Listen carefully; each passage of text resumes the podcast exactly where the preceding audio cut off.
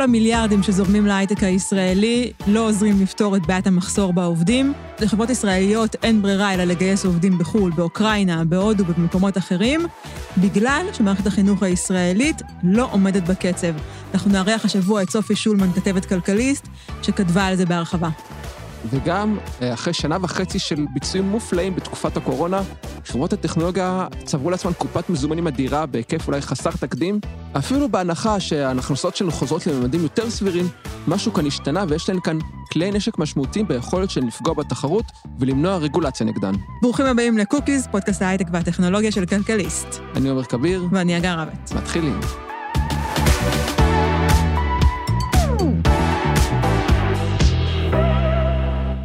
ההייטק הישראלי לא מפסיק לגייס כסף, גם בשוק הפרטי, גם בהנפקות בנסדק, אבל הוא עדיין צריך להתמודד עם בעיה מאוד חמורה, שהולכת להיות קשה יותר אפילו בשנים הקרובות, וסופי שולמן כתבה על זה בכלכליסט בשבוע שעבר, משבר כוח האדם בהייטק הישראלי, בדגש באמת על הכנת כוח אדם עתידי לתחום הזה. סופי מתארחת אצלנו היום, היי סופי. אהלן, שלום גר, שלום עומר. היי. אנחנו רוצים באמת לדבר על, ה, על הכתבה שלך משבוע שעבר, על הכתבה הגדולה. בעצם את מדברת הרבה בכתבה על, אה, על עתודת כוח אדם להייטק הישראלי, ויש לך דגש מאוד גדול על מערכת החינוך הישראלית. תני לנו איזשהו תקציר של הכתבה הזאת קודם. הטקסט הזה נכתב מתוך אה, הרבה מאוד אה, פידבק שעולה מהשטח.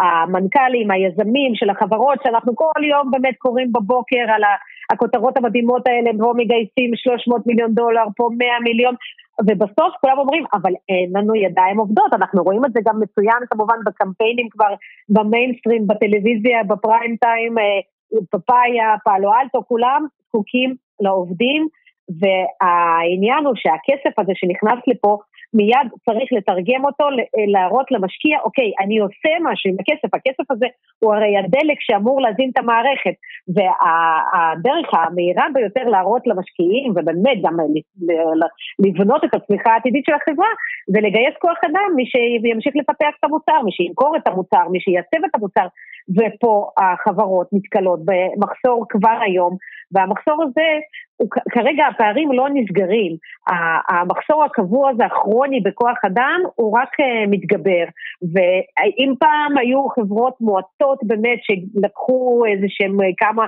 עובדי מיקור חוץ באוקראינה, בפולין או בהודו, היום גם סטארט-אפים בשלבים מאוד ראשוניים כבר מיד עוברים אה, לעבוד עם אה, מתכנתים באוקראינה, כי פשוט פה אין. אז מה, מה עשינו בזה? הכסף הגדול הזה שאנחנו מגייסים בקצב פה של מיליארד דולר בשבוע, פשוט חלק גדול ממנו ילך בסוף למשלם המיסים האוקראיני ולא למשלם. סליחה, לא למשלם המיסים, לקופת המיסים האוקראינית ולא לקופת המיסים שלנו. וזו הבעיה הגדולה. את מצביעה שם בעצם על, על כשל ב, בתכנון העתידי אה, ועל מערכת החינוך הישראלית, ואת מדברת על, על מערכת שבמקום להכשיר כמה שיותר אנשים, בעצם עושה איזשהו מיון ראשוני כבר, נכון?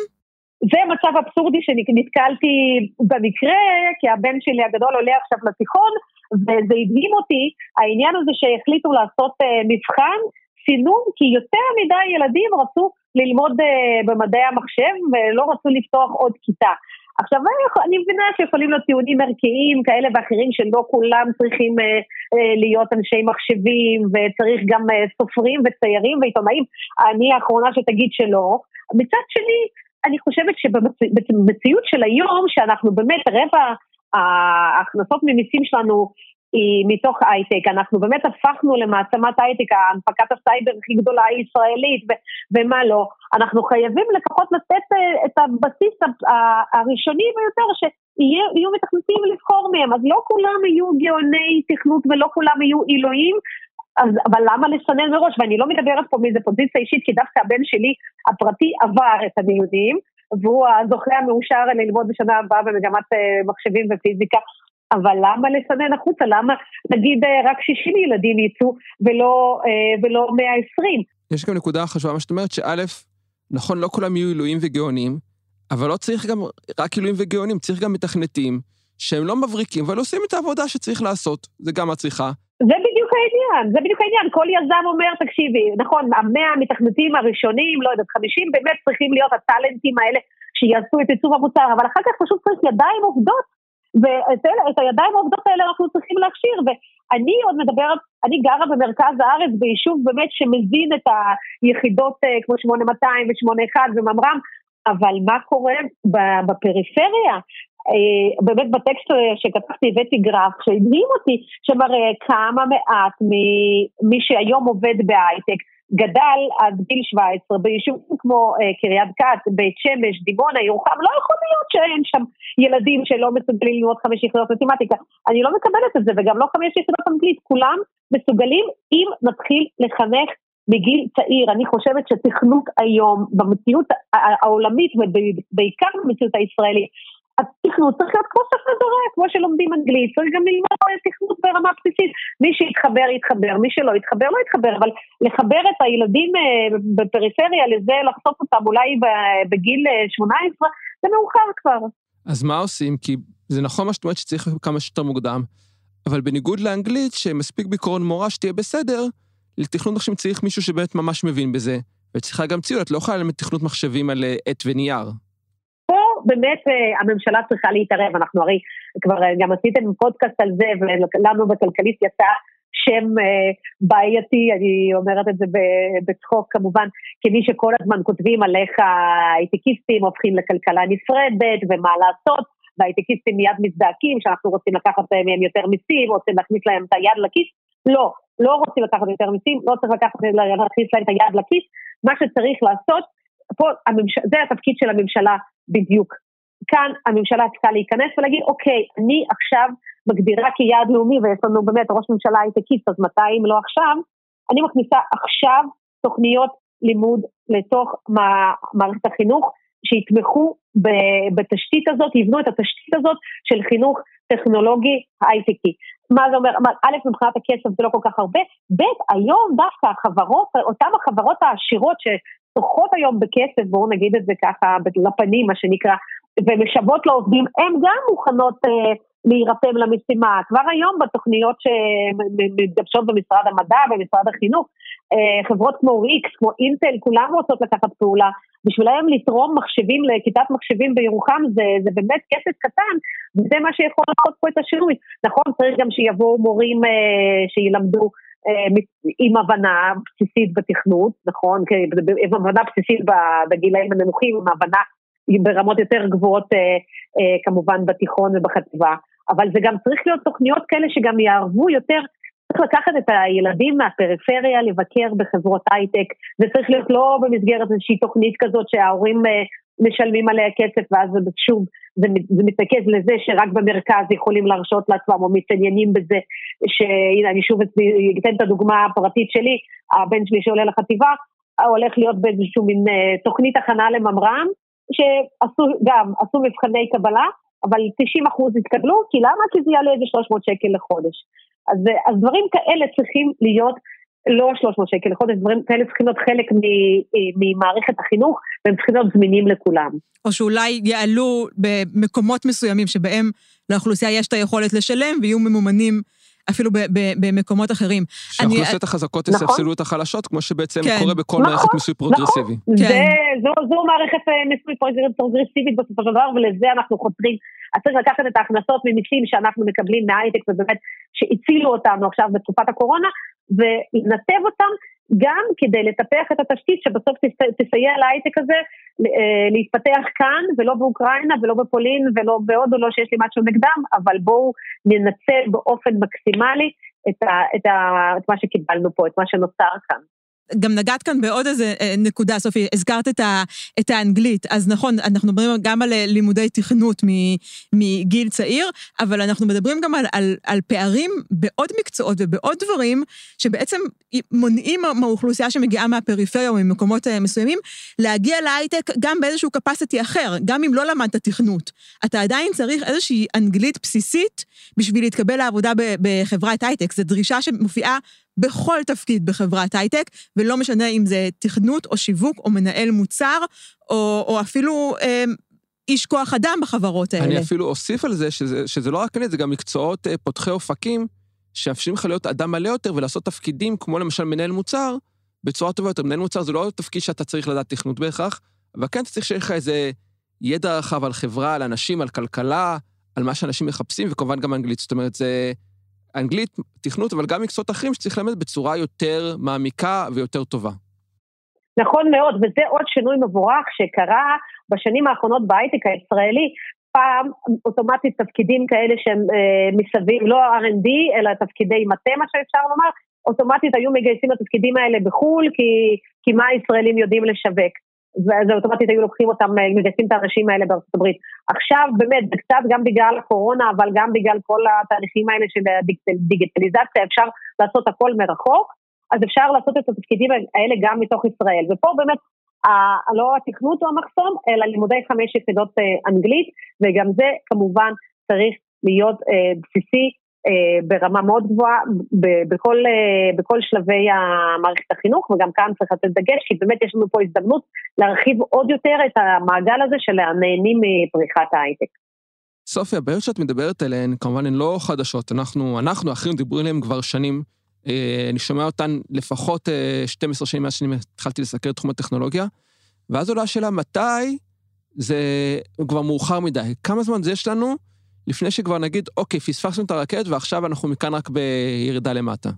עוד לא מאוחר מדי, אני חושבת שאף פעם לא מאוחר מדי, גם אם uh, עכשיו אנחנו, אולי uh, ייקח לנו זמן uh, לסגור את הפער ואולי נפספס משהו, וכבר היום לדעתי, ראיתי הערכות כמובן כל מספר זוכה, אבל יש הערכה שמשהו כמו 20 אלף uh, uh, מהעובדים שיכלו להיות בהייטק בישראל הם בעצם מועסקים uh, כאנשי מיקור חוץ בכל מיני אה, מדינות אחרות, אולי המספר היום כבר יותר גבוה, אבל uh, בטוח לא מאוחר מדי לתת את החינוך הנכון, את הדגישים הנכונים ל, לילדים שעכשיו uh, נכנסים למערכת החינוך, לילדים שעכשיו עולים לתיכון, לילדים שעכשיו מתחילים לעשות בחטיבות ביניים, זה לא מאוחר להשקיע בחינוך אף פעם, וגם אם ברור שהיה צריך לעשות את זה לפני חמש שנים, זה היה הרבה יותר נכון. אבל גם מצד שני, הטירוף הזה שקורה היום בהייטק, אה, ובאמת שחברות פה מגייסות ברמה של 50 אה, עובדים בחודש, גם זה לא היה פעם, אז אה,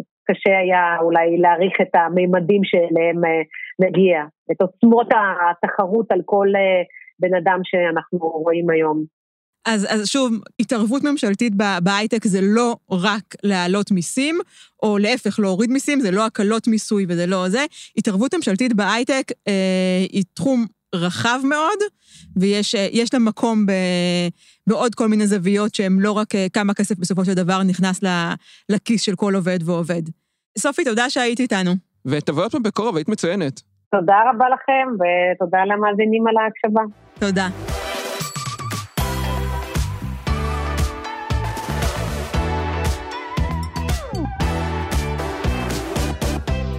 עומר, הגענו לזמן הזה בשנה שכל חברות הטכנולוגיה, כל ענקיות הטכנולוגיה, מפרסמות את הדוחות הרבעוניים שלהן. מה, מה היה לנו במקבץ הנוכחי של הדוחות? מה היה? אה, לא ניכנס למספרים, רק נגיד שכולם עשו הרבה כסף, הרבה יותר כסף ממה שהם עשו באותו רבעון בשנה שעברה, ושמרו הרבה יותר מהכסף הזה. זאת אומרת, אם ההכנסות עלו בשיעורים של 20 עד 50 אחוזים, הרווחים עלו לפעמים בשיעור של 100 אה, אחוז. זה מסיים בעצם תקופה של 18 חודשים, שנה וחצי, שבה ההכנסות של ענקיות הטכנולוגיה עלו בממדים היסטוריים, מבחינת הגדלו והגיעו לסכומים אה, מטורפים של עשרות מיליארדי דולרים, מאות מיליארדי דולרים במקרים מסוימים, בעקבות הקורונה, בזכות הקורונה או במקביל לקורונה, איך שלא תרצו לקרוא לזה, כנראה באמת קשור לקורונה. יש לזה הרבה סיבות שזה קרה. אה, זה ממשיך גם עכשיו, אחרי שאנחנו פחות או יותר חוזרים לסוג של חצי שגרה, למרות שחברות הטכנולוגיה עדיין אה, ממשיכות בעבודה מהבית רובן, והנקודה היא שבואי נגיד שעכשיו אפילו זה חוזר לכמו שזה היה קודם. שהן כבר לא רושמות עליות מטורפות של עשרות אחוזים ברבעון, או שאפילו הכנסות קצת יורדות, כי אנשים בכל זאת כבר הצטיידו בכל מה שהם צריכים לעבודה מהבית, וגם מתחילים לחזור למשרד, אפילו אם הם חוזרים מבחינת ההכנסות שלהם למצב שהיינו בו בתחילת 2020, אנחנו עדיין בעולם אחר לגמרי מבחינת המצב שענקיות הטכנולוגיה נמצאות בו. למה? כי יש להן כבר קופת מזומנים מאוד גדולה שנצברו בתקופה הזאת. יש להן מאות מיליארדי דולרים במשותף, אה, ביחד, אה, או אפילו בנפרד, יש להן אה, סדר גודל של תקציב של מדינה קטנה או אפילו בינונית, והכסף הזה יושב שם, וצריך לעשות איתו משהו. והשאלה עכשיו היא מה עושים איתו. אז מה עושים איתו? אתה, חוץ מלקנות מדינה קטנה עד בינונית, מה עושים איתו? אני לא חושב שהן צריכות לקנות מדינה קטנה בינונית, יש דרכים הרבה יותר טובות לשלוט במדינות, אבל כן, מה עושים איתו? אה, א', אה, קונים חברות אחרות, קטנות, גדולות, אפילו גדולות מאוד. יש לך מספיק כסף כדי לקנות חברות שמאיימות עלייך מבחינה תחרותית, או שפועלות בשוק שאת רוצה להיכנס אליו. להשקיע הרבה בפיתוח ומחקר כדי להיכנס לשווקים חדשים. זאת אומרת, אה, אפשר לקנות חברה, אפשר לזהות פוטנציאל וליצור מהר מהר מוצר שייתר את המוצר שהמתחרה הצעיר בונה ומפתח. אנחנו רואים את פייסבוק למשל מנסה לעשות את זה עם כל התחום של המטאוורס, שצוקרברג דיבר עליו, ליצור איזה מיני מיני יקום מקוון של אנשים. אפילו לא מיני, הייתי אומרת, כן. אפילו מגה יקום. נכון, מגה יקום, יותר נכון. אה, שהוא בעצם מנסה אה, לעלות על טרנד של אה, חברות של פלטפורמות כמו רובלוקס, שבונות מטאוורס שהוא מאוד מאוד מצליח, זאת אומרת, להיכנס כאן לתחום שעלול באמת לאיים על פייסבוק, ויש לה את המיליארדים לעשות את זה.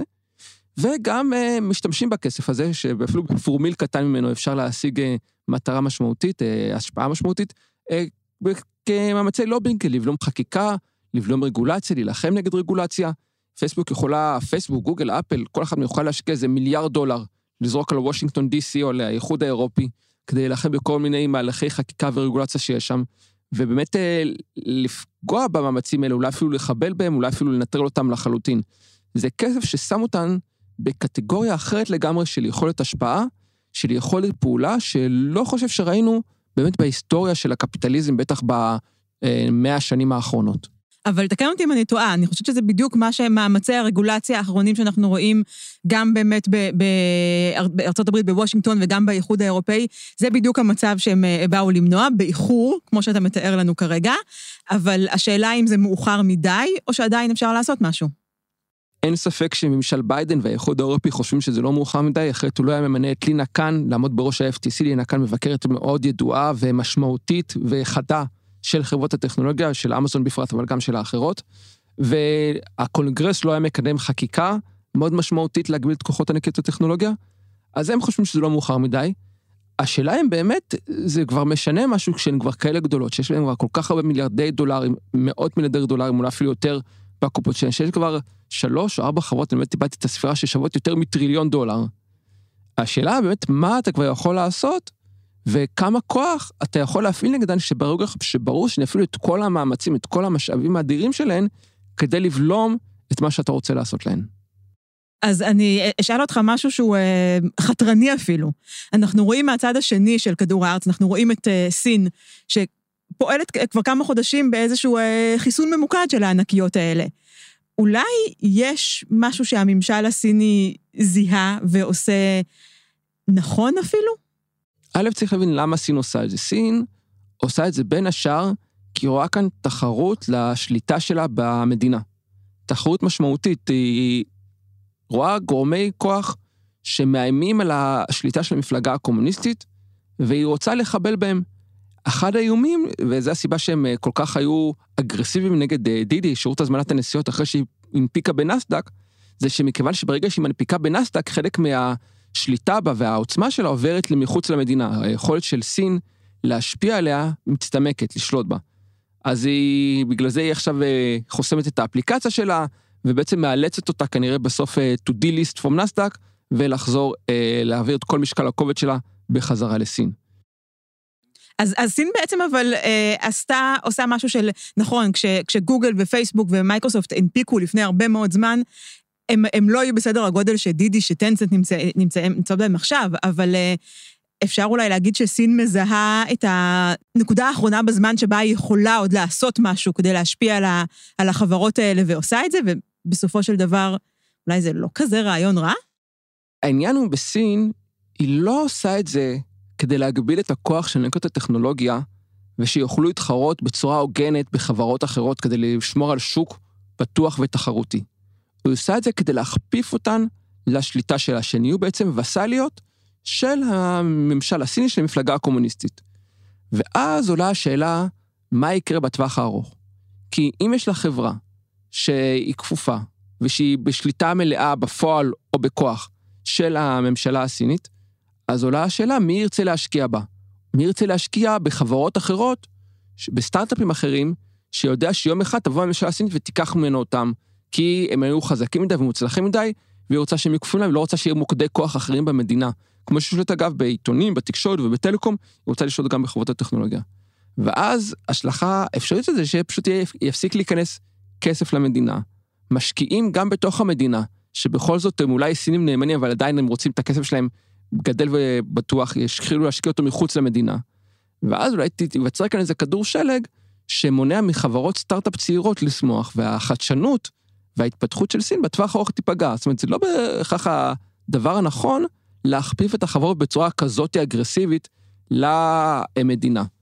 המטרה היא לא, המטרה של הגאולציה בארצות הברית, באירופה נגד חברות טכנולוגיה, זה לא להכפיף אותן, לא לשבור אותן, אלא לאפשר תחרות פתוחה, חופשית, שחברות צעירות יוכלו להתחרות בסביבה הוגנת, שיהיה להן סיכוי לגבור על פייסבוק, או על גוגל, או על אמזון, או על אפל, או על מייקרוסופט, זה לא מה שסין עושה.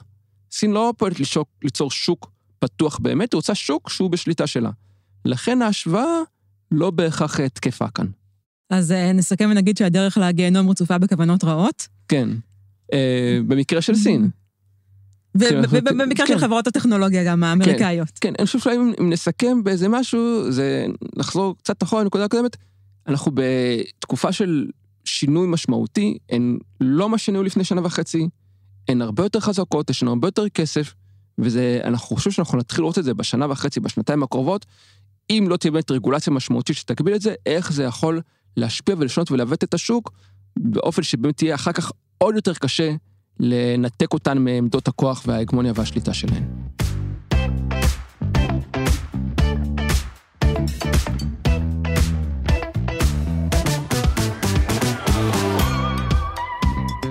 מהקוקיז נעבור לקוקיות. אה, עומר, אני פונה אליך על ההמלצה שלך השבוע, למרות שאני חושבת שהיא לא יכולה להיות צפויה יותר. טוב, אז ההמלצה שלי השבוע זה Schmigadoon.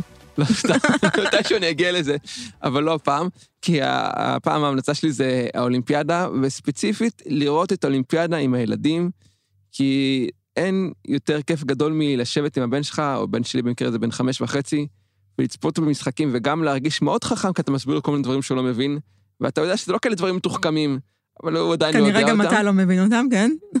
וגם לראות אותו נהנה מהמשחקים ומתחיל אה, לפתח העדפות, כי הוא נגיד מאוד אוהב לראות קפיצות, קפיצות למים, או מאוד אוהב לראות, אוהב לראות ג'ודו, וגם לחגוג איתו את הניצחונות האומנם מעטים שהיו, אך עדיין משמחים. אה, השמחה שמתפרצת ממנו כשישראל מנצחת. אה, חוץ מזה, הוא מאוד אוהב, אגב, ל, ל, הוא מאוד אוהב שארצות הברית מנצחת, כי הוא היה פעם בארצות הברית, ומאוד אוהב שקנדה מנצחת, כי משם מגיע סירופ מייפל. אז אה, תראו את האולימפיאדה עם הילדים שלכם, זה כיף, ובאמת לראות טלוויזיה בלי רגשי אשמה שהם מרקיבים מול איזה תוכן בערוץ הופ, או לא יודע, ערוצים שיש שם לילדים היותר קטנים. והגר, אה, הקוקייה שלך, האם היא פחות סאחית משלי? אז האמת היא שהיא לא הרבה פחות סאחית משלך, אני חייבת להגיד. אה, אני רוצה להמליץ על, על הסינגל החדש של יסמין מועלם, על מחילה. לא באמת צריך להמליץ על, על יסמין מועלם. אה, היא זכתה לראיון בהיקף מאוד מאוד גדול בגלריה של סוף השבוע, בן שלו ראיין אותה. היא השם החם במוזיקה הישראלית כבר אה, כל תקופת הקורונה בערך. כמה מה אני מביך את עצמי כשאני אומר שאין לי מושג מי זה ועכשיו אני שומע עליה פעם ראשונה? כן, אבל אתה עדיין מקשיב בלופים לפסקול של פנטום אופרה, זה, זה לא, לא, לא כזה... לא, דווקא זה לא, אבל uh, למיז בהחלט. אז אתה לא, אתה לא קהל היעד. כן. אבל כמעט כל אחד אחר שמע על, על יסמין מועלם, אה, שהוציאה אלבום קצת לפני הקורונה. בלי הופעות, בלי כלום, האלבום שלה הפך להיות אה, שיחת היום, כי הוא באמת מעולה. הוציאה שבוע שעבר סינגל בשם אה, מחילה, שאני ממש ממש ממליצה עליו. ובהקשר הזה אני גם יכולה להגיד שזה מאוד משמח אותי, שאני חושבת ששני הדברים הכי טובים כרגע במוזיקה הישראלית זה יסמין מועלם ונוגה ארז. שתי מוזיקאיות מוכשרות להפליא, וגם אה, שתי נשים מקוריות ומעניינות. אלה היו הקוקיס והקוקיות שלנו להשבוע. תודה לאופיר גל מסוף הסאונד, אני הגר רבת. אני עומר כביר, ואם אהבתם, תחפשו אותנו בספוטיפיי או באפל פודקאסט, ותירשמו, להתראות בשבוע הבא. היוש.